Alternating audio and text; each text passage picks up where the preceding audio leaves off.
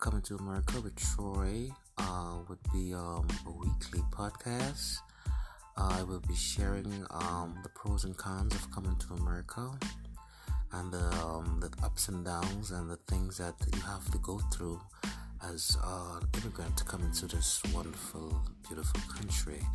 I will also be interviewing um, other people in my situation.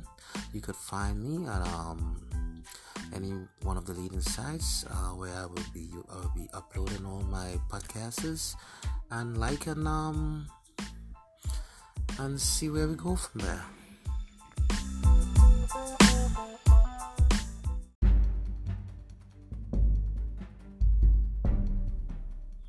Hello, everybody, and welcome to the first episode of Welcome to America with Troy.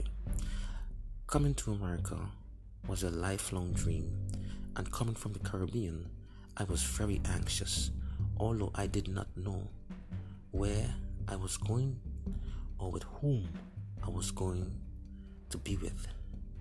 I had nobody meet me at the JFK International Airport when the plane landed. I was totally scared.